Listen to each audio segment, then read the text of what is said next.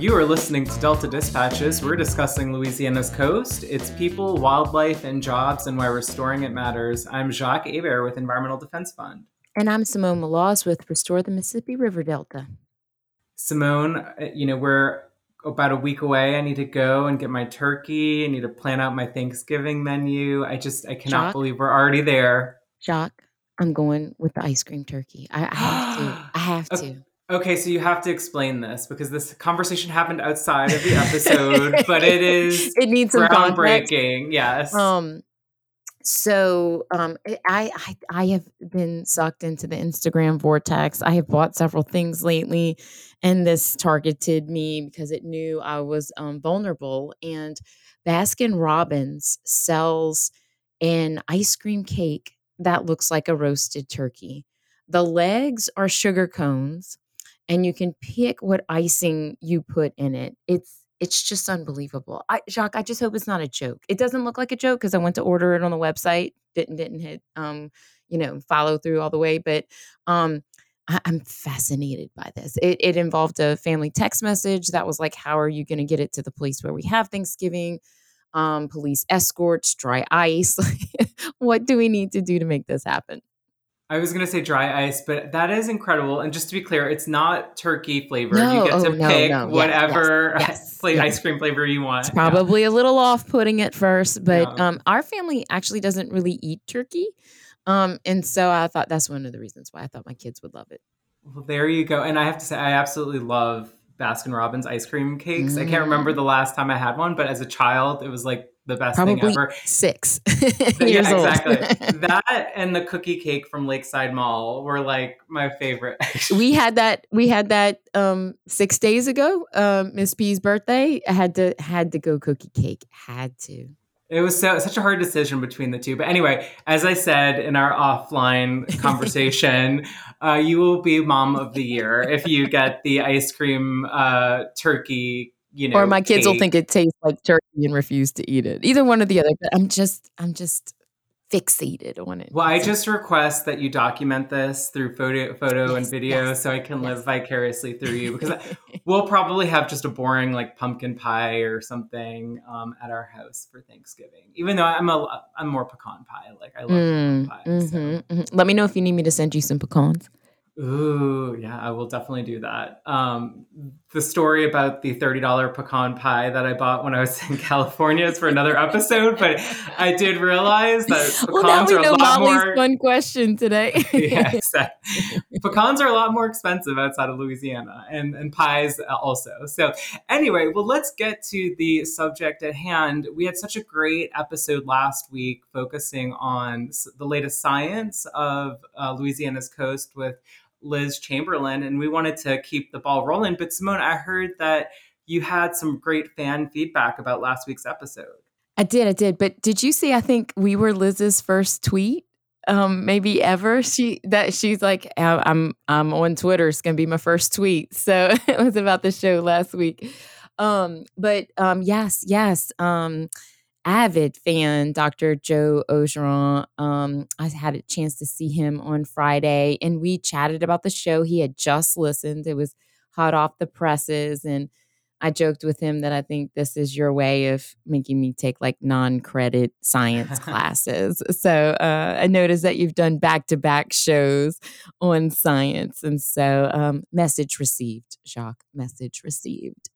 Well, I would just say, you know, we are science based in our work, and We it's are, always yeah. great to get down to the substance of what's happening on the coast and how science is guiding that. So wonderful having um, Liz Chamberlain on last week. Glad we were able to compel her to join Twitter as a result, and, and excited to see her thought leadership and engagement um, go forward on Twitter. But we're having another scientist on the show. Molly Keogh, um, who is postdoctoral scholar at the University of Oregon Department of Earth Sciences, although she has a lot of experience and expertise in Louisiana's coast. So we're going to talk about that. Um, she was also featured in one of my favorite documentaries about Louisiana's coast, Last Call for the Bayou. So a lot to get to. But first and foremost, welcome, Molly. How are you doing today? Hi, Jacques. Hi, Simone. Um, I'm well. Great to be here. Molly, so tell are you us on? a little. Oh, I was going to ask Molly if she was on Twitter. Ooh, I'm not yet, so who knows? Maybe it could be Oh, my first tweet also, but I won't promise anything. I love it. Yes, yes, yes, yes. Okay, Jacques, um, on with the real show.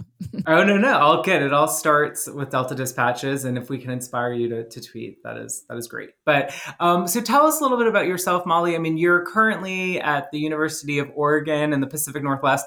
I hope you're staying dry through all this rain. But but recently you were um, at Tulane where you got a PhD. So give us a little bit about your background and how you got to where you are.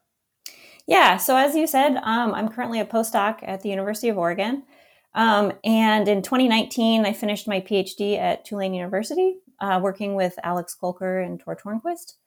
Um, yeah, so I'm a coastal geologist. I study wetlands and how they respond to sea level rise and other both human and natural caused um, pressures of change. Um, yeah, so I really like getting out and getting muddy in the wetlands. So, Molly, they're probably happy you brought some New Orleans rain to where you are, right? Um, but it's, it's the right Yes. amount where you are, right? It's good to get some rain, and we have had some good atmospheric rivers lately. Nice, nice. So tell us, um, you're here today to talk about a specific new study that you've worked on and and how you still are relating back to Louisiana's coast. So tell us more about um, I think it's titled Organic Matter Accretion, Shallow Subsidence, and River Delta Sustainability. Tell us about that. Yeah, so this is um, part of the work that I did as a as a graduate student, um, and it's out this week in the journal of Geophysical Research Earth Surface.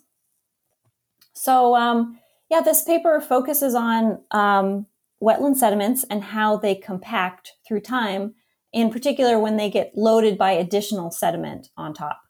Um, so we were interested in this because um, many modern river deltas are sediment starved. They don't get as much sediment as they used to because of things like dams upstream in the watershed and downstream things like levees that prevent flooding and prevent that sediment that is in the river from getting out into the wetlands. So that means that without this regular sediment input, um, the, the wetlands are really dependent on organic material to keep up with sea level rise. And, and that organic material is it's produced locally. So it's the, you know, the plants growing and dying in place and accumulating organic matter. So there's been this long debate um, about the importance of organic matter in wetlands and, and how much that matters for keeping up with sea level rise. So to kind of get at this question, what, what we wanted to know was um, how quickly organic matter compacts and, and how much. So, so we are looking at once that organic matter is there, how does it keep its thickness or, or how much does it compact? Um, so we have kind of two parts to the study, and uh, the first one is is using sediment cores and, and direct observations to look at how much compaction has already occurred. And then in the second part, we wanted to know well how much more compaction is possible in the future if these wetlands continue to be loaded with additional sediment on top with new weight. Um, so we we are looking at both compaction that's happened so far and projecting that into the future. So, Molly, what were some of the main findings um, of the research? Yeah, so well, we see that in a lot of coastal wetlands, um, the sediments are substantially compacted, and that's particularly true in areas with a lot of peat, um, a lot of organic material in them. So, in in some areas of the Mississippi Delta where there is um, extensive peat beds, we see that we see compaction up to about fifty percent of the thickness, um, and it's pretty widespread.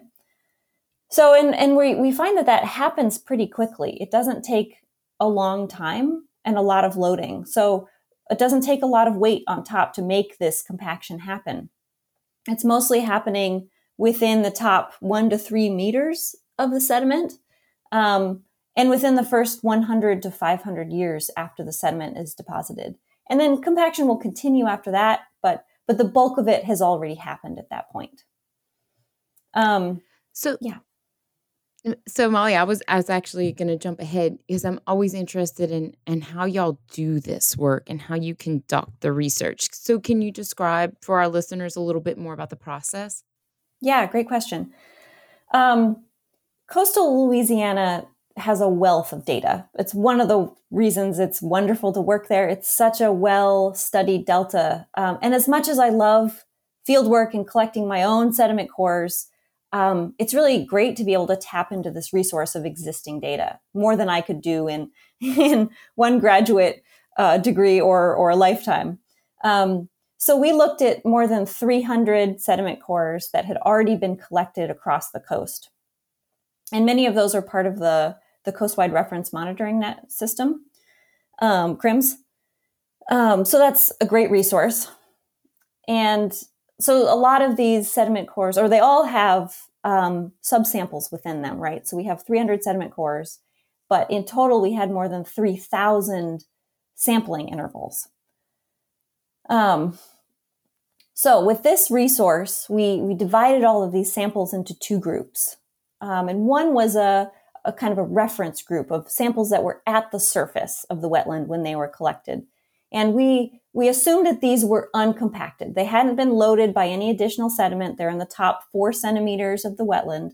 Um, so that's what uncompacted sediments look like. And then everything else below four centimeters, we, we determined was compacted to some degree. So with these two groups, we were able to look at these compacted samples, which are buried at some depth, and compare them to surface samples that look similar in terms of organic content and density, that kind of thing, or, or organic content. And, um, and then look at how the density had changed. So we were able to use these, this reference set of uncompacted surface samples to get an idea of what had changed with the, the samples at depth.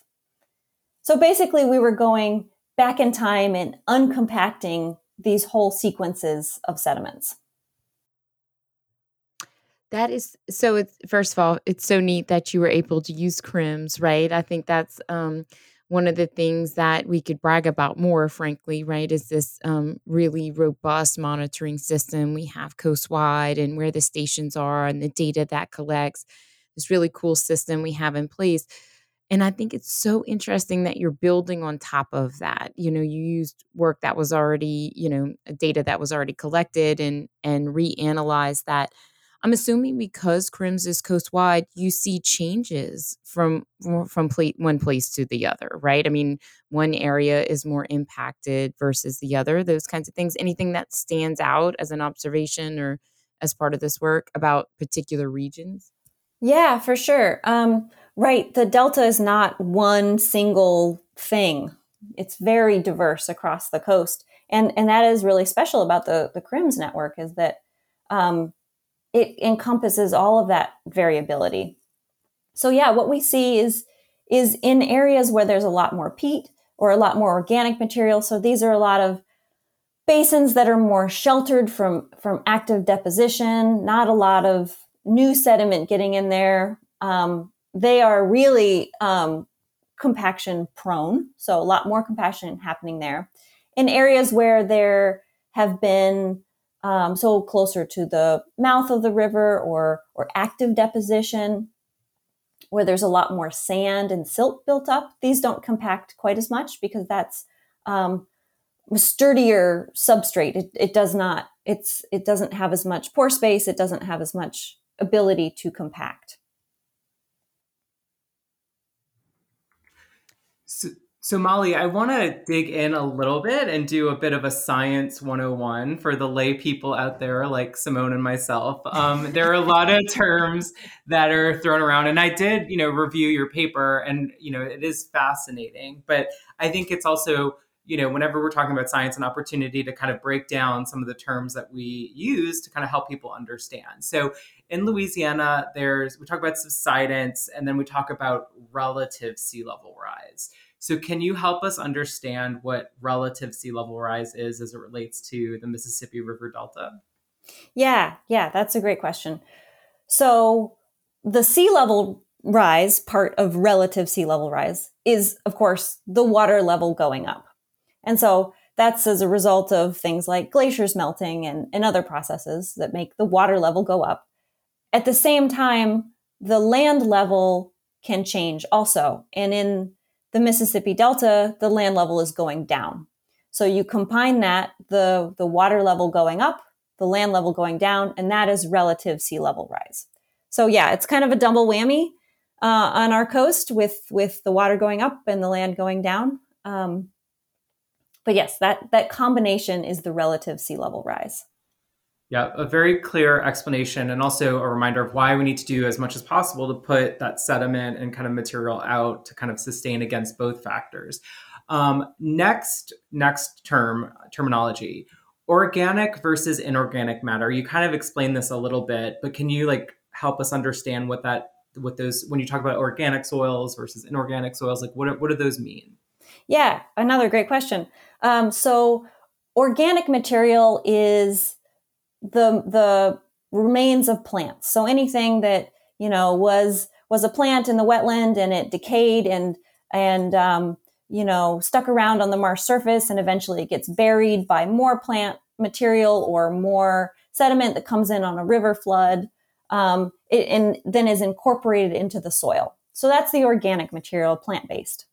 Inorganic material, also sometimes called mineral or clastic material, all kinds of names, um, that's all stuff like sand and silt. So this is rock that's broken down into little pieces. And usually it comes from upstream, uh, comes from the river rather than there's no source in place in a wetland. It's, it's deposited from things like floods when the river overflows its banks and, and is able to deliver that. Um, it's usually denser, heavier than organic plant based material and then it's deposited into the wetland. And wetlands are all, almost always made up of both types of sediment, a combination of this, this mineral sediment, inorganic, and then the organic component. So when we talk about sediment diversions in, in terms of what's likely going to be deposited in the wetlands, that's more of the inorganic matter, correct? Yes. So again, um, it would probably be a combination of both, especially because in a diversion, you will have in a diversion receiving basin, you'll have plants and those plants will be growing and, and dying and decaying. Um, so it'll be mixing with, with the sediment that's the or inorganic sediment that is delivered through the diversion itself. But okay, yeah, the sediments and then the sediments oh, deposited, sorry, the sediments deposited from the diversion um, are likely to be more inorganic. Okay, God, this is great. Science 101. So, this next term is one that we throw around a lot in Louisiana. I don't know if it's actually a science term or more of a traditional ecological knowledge term that's used, part of the culture, but it certainly was, um, you know, top of mind after Ida, and that is flotant marsh. So, oh, yeah. Or do you have any experience or thoughts on flotant marsh? And is that like an actual scientific term, or how do you define that? Yeah, so that is a type of marsh.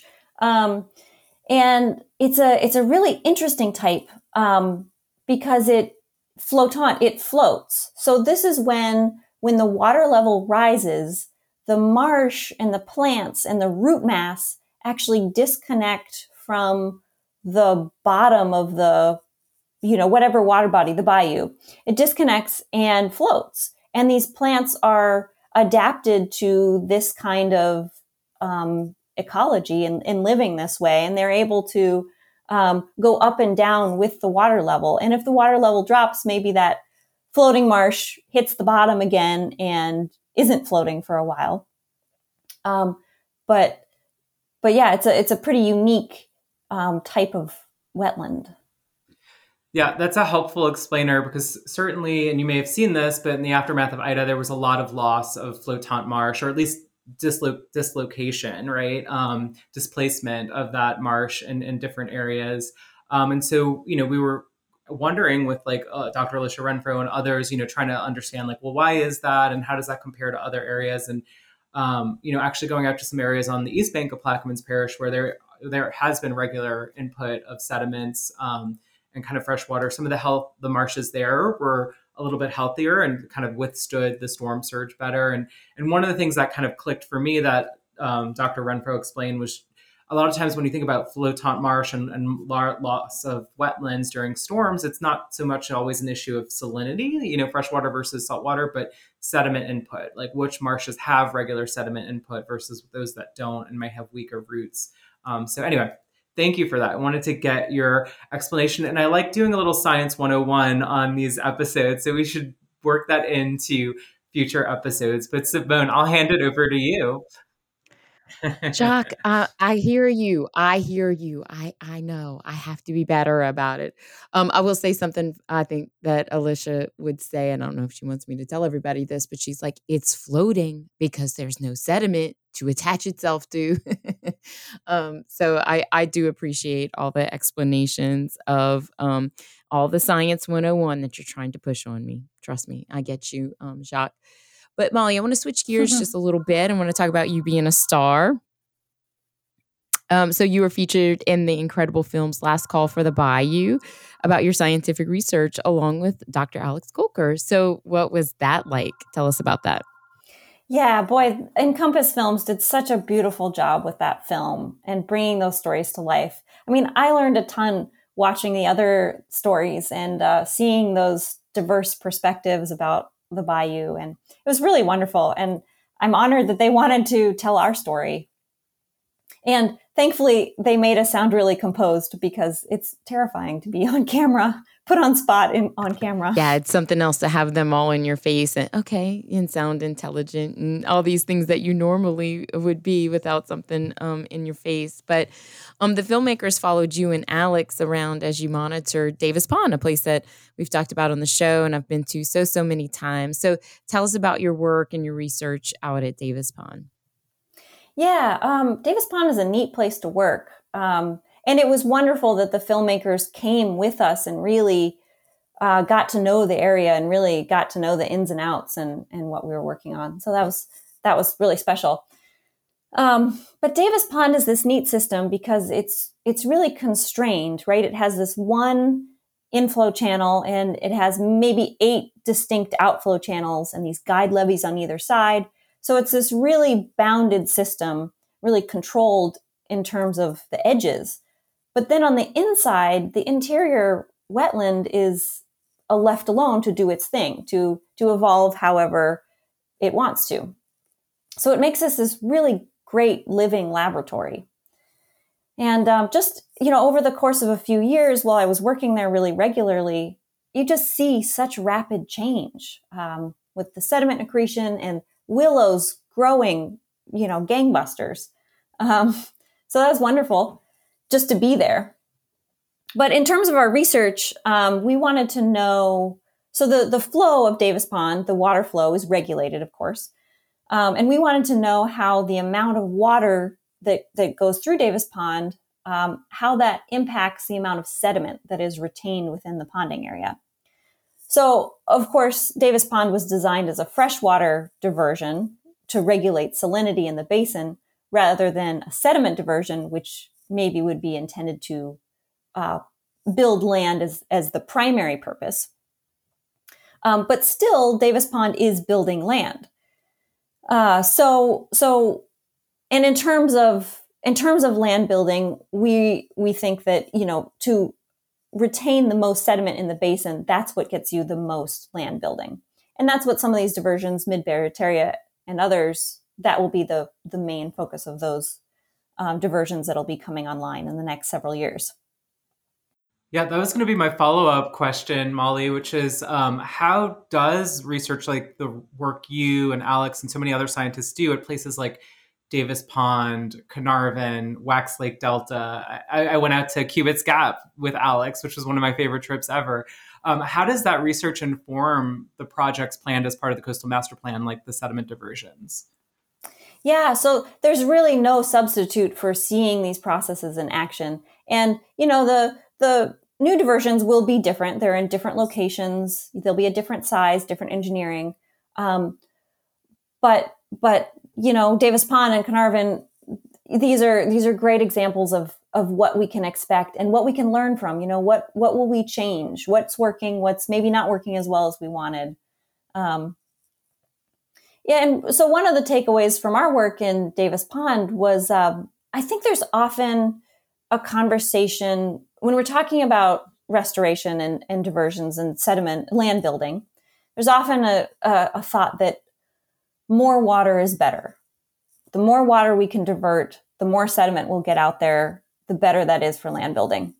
And what we found is that actually more is not always better up to a point. Um, we, we found that a moderate amount of water discharge is best because you get a lot of sediment delivered to the receiving basin. But then you don't want to wash that. You don't want to have so much water coming in that you just blow all that sediment right through, you know, and out to the Gulf.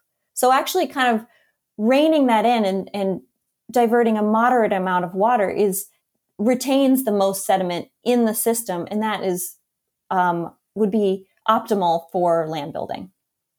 So hopefully we can apply those kind of um, ideas to these future diversions as we are, you know, planning them to be the most effective at building land. So Molly, I know you saw this. Um, you know, we we go out there so much. Um, there were times when we would go out with um, CPRA. We'd go out with Aaron or Theron. That's funny. I never thought about how that rhymes, but Aaron or Theron, and um, they would have to take the boat out um, just to see if the path had changed that we could take the boat. Yeah, it changes so rapidly, and um, that you know things are filling in, things are changing. Um, it's hopeful, I think. You know, if we're thinking about land building, Davis Pond and some of these other little diversions are are little green spots on that that red map, and I think we can really learn from that and and grow those green spots across the map. Yeah, we we always had to tell the story that um, you know it how much it changed from year to year. Sometimes you know within a whole season, um, but but that that's not even what this structure was intended to do and so as we meet folks at the physical structure itself we tell them the differences we explain to them okay this pulls from the top we want to pull from the bottom so um, davis pond is will always have a special place in my heart in terms of um, helping me better understand um, the possibilities and the opportunities of what we could do. And so it's interesting to hear it from your science perspective as well. So what are you studying now? What are you what are you focused on from a research standpoint? Yeah, so um, now I'm you know as you said in the Pacific Northwest, and um, I'm taking the kinds of things that I learned in the Mississippi Delta and applying them to estuaries on the Pacific coast. So these are really different systems in terms of scale, in terms of um, geology, you know, setting on the coast. Uh, but there's a lot of key similarities. And you know, both of these areas, the Mississippi Delta and these Pacific Coast estuaries, are really economically important, culturally important, ecolo- ecologically important to the to the local area and beyond. Um, so I'm looking at a lot of similar questions here in the Pacific Northwest, things like sea level rise and uh, land use change and how that affects these wetlands and how sustainable these wetlands are going to be moving forward. So this is one of my favorite questions to ask Molly. Um, when you were little Molly, did you always want to be an earth scientist? Tell us about your path um, to your career profession. Yeah, um, as a kid, as a little kid, I loved collecting rocks. I was always collecting rocks until my pockets overflowed, until I would want somebody else to carry my rocks for me because I had too many and I didn't want to put any down. They were all precious. Um, I remember as a little kid, I had uh, my in the summers I had a friend and and we would run a rock store. Except that we didn't sell any rocks because I, we wouldn't have wanted to part with any of them. They were all so special. um, so, so, a rock um, store where nothing's for sale and yes, so museum. Absolutely uh-huh, not. Okay. yeah. Um, I didn't know that I wanted to be a geologist, but I think nobody else was surprised around me when that's the path that I took. So you obviously went undergrad and you felt like this kind of specialty, you know, you have to go further uh, as a geologist have to go further? Yeah, yeah, like to get you know graduate school, all those kinds of things. Um, Yes and no. I wanted to go farther. I have always liked school, but there's a lot of options in terms of career paths with geology and earth science. And um, no, uh, I think you don't have to go further. Um, I think there's a lot of options. There's a lot of great options in terms of um, environmental consulting and industry and and those kind of jobs that um, don't necessarily require years and years of graduate school. Um, but if you do like graduate school, there's also a lot of jobs with academia and agencies and um, yeah, just so many options with with geology and earth sciences. So, Molly, what advice would you give to students looking to pursue a career in earth sciences? I think that it's it's wonderful for anyone learning at any stage to get out in the field and see things with your own eyes or the lab get into the lab. Any either way get your hands into what you're working on. And i always learn so much more whenever i'm working on a new project when i when i get out and see the field site for myself or or see the samples and and work with them myself. Um, and also finding somebody who is a mentor who is passionate about what they do excitement is always infectious and it's always great to work with somebody who loves what they do. Yeah, great advice. Thank you. Yeah, get your hands dirty. And, and I, I, know Simone and I like to get out and get in the field. So who knows? Maybe we'll ha- have a late blossoming career in science, Simone. Maybe there's hope for us. We can apply to the same grad program or something. Yes, yeah, sure. Mm-hmm. Keep dreaming. All right. There, well, there, are people like Molly who are so much better at it. Why would I mess with that? yeah, exactly. We just we just like to help elevate the work that the scientists do, and I think that's a good place to be um, because yep. you all are brilliant, and Louisiana is very lucky to have such totally. dedicated people um, working on its coast and kind of advancing the science and knowledge on its coast. So thank and, you, Molly, and to all your and colleagues. Full credit to Molly and to people like Liz and, and the folks that we've had on the show that have to communicate the science. It's it's one thing to do it, but it's also um, something else to translate it to to folks so they understand how your work impacts our everyday lives. And so um, that's really important. And kudos to all the scientists that I know are working extra hard on that science communication piece as well. Well, thank Absolutely. you to you all and, and your good questions and helping us do that. Great. Well, Molly, if you've listened to Delta Dispatches in the past, um, and we've alluded to it earlier, so you probably know what we're going to ask, but it is time for the fun question. And as the Day of Gratitude is nearly upon us, I can't think of a better fun question than what is your favorite Thanksgiving dessert? Ooh, ooh, what a important question. Blueberry pie, absolutely. well, I know someone who can hook you up with some blueberries, yes, so you've Molly. come to the right place. Oh, yes, well, my mom and dad have a blueberry bog orchard. I don't know, something that's kind of out of control. And so, yeah, I got you on the blueberries for sure. Oh, fantastic. Well, good to know. Yes, yes. Um, Jacques, I saw an um uh, lots of advertisements for Little Debbie Christmas trees. So I'm assuming they don't have a um, Thanksgiving or a thankful dessert. I feel like, they have to have little turkeys or something. Yeah, like a little fall, autumn, something. Yeah. Hmm. Is that your favorite Thanksgiving dessert, Simone? No, little Debbie. No. yeah. Um, no, my mom, um, my mom makes really great pralines and fudge, but she really mm. only does it a couple times a year. And um, Thanksgiving is the kickoff to that season, and so it's it's like Girl Scout cookies and king cake, right? Like you can only have it certain times of of the year, otherwise you'd be like um, obese and things like oh, that. Yeah. But so so Thanksgiving's the kickoff to that, and so it's so funny because um we we will hide pralines before Thanksgiving lunch even starts.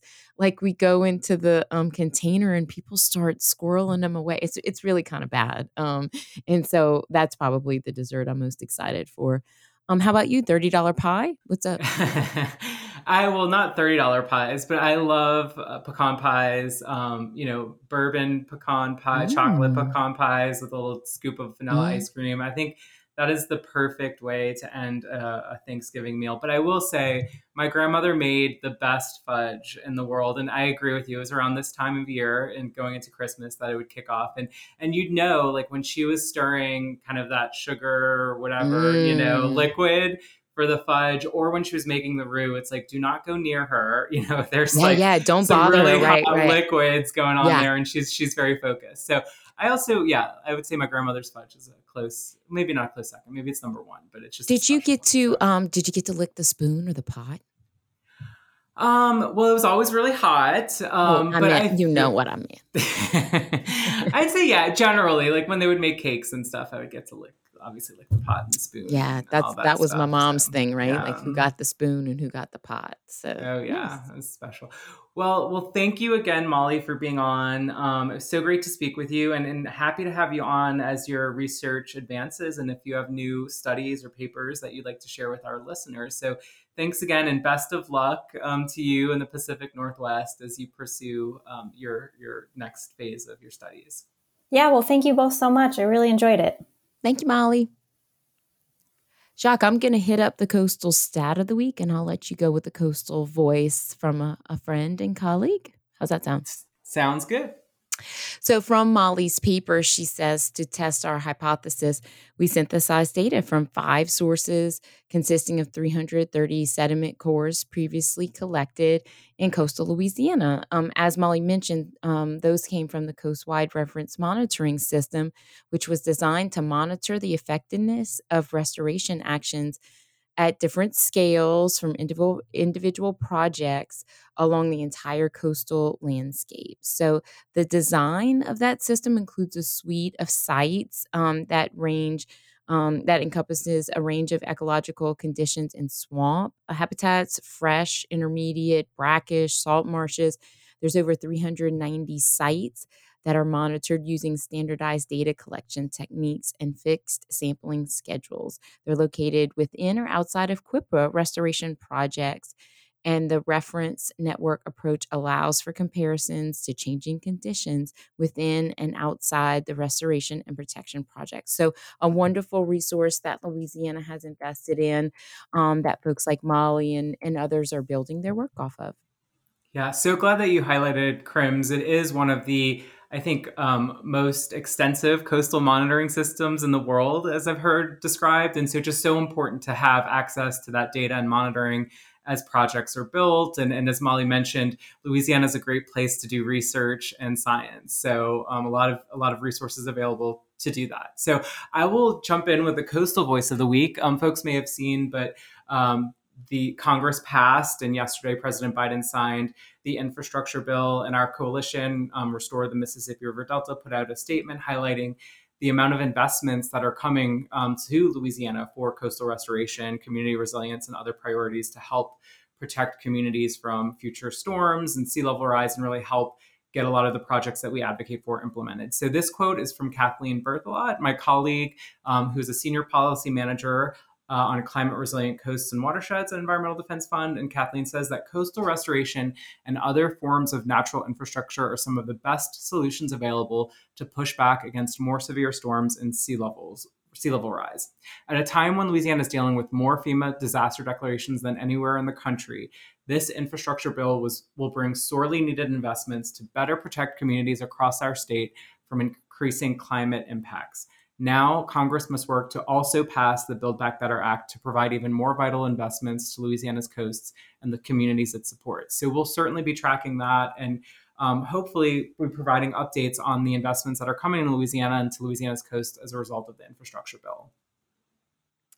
Good, good voice of the week. So, just a reminder, you can add your coastal voice at MississippiRiverDelta.org dash restore dash oh slash sorry that was confusing. Mississippi-river.org slash restore dash the dash coast.